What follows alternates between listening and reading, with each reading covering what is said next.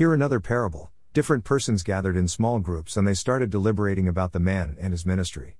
Some persons were also phoning one another and chatting online concerning the man, who claimed that he is Abraham, the first man that God reckoned a prophet in the Bible, Genesis 27. And one person said in one of the groups, Some men have arisen in the past who claimed they were prophets sent by God to preach the everlasting gospel, and that through them the kingdom of God would be established on earth, but nothing happened. Most of these men, who are talking about the kingdom of God today, are living in error. Instead of them to properly engage themselves in meaningful ventures, they are just deceiving themselves that they have encounter with the Holy Spirit. Which Holy Spirit? And another said in the group, Don't mind them, they will die in hunger. Now hear this. When John the Baptist preached the gospel of the kingdom of God about 2000 plus years ago, the wicked ones in Israel did not regard him. Repent, for the kingdom of heaven is at hand. John the Baptist announced, Matthew 3 2. He was, however, ignored by the mighty and renowned men, and he was subsequently martyred by one of the Herods. Jesus Christ started his ministry by proclaiming, Repent, for the kingdom of heaven is at hand, Matthew 4:17.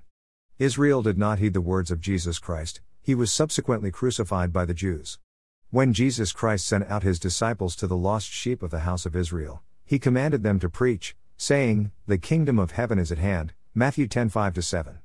After the death, resurrection, and ascension of Jesus Christ into heaven, his disciples expanded the gospel of the kingdom to Israel and other parts of the world, saying, Repent therefore and be converted, that your sins may be blotted out, so that times of refreshing may come from the presence of the Lord.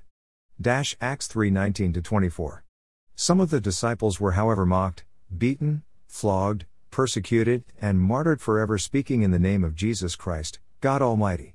From the time of the disciples of Jesus Christ till today, righteous men have not ceased to warn humans to repent in order for them to be partakers of the soon to come kingdom of heaven.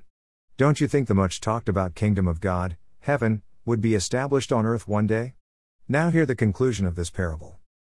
You may mock the man, laugh at him, curse him, do whatever you like against him, but one thing is certain in this generation through his ministry, you must be placed in where you belong. It is a promise. Titus Aramagono Edito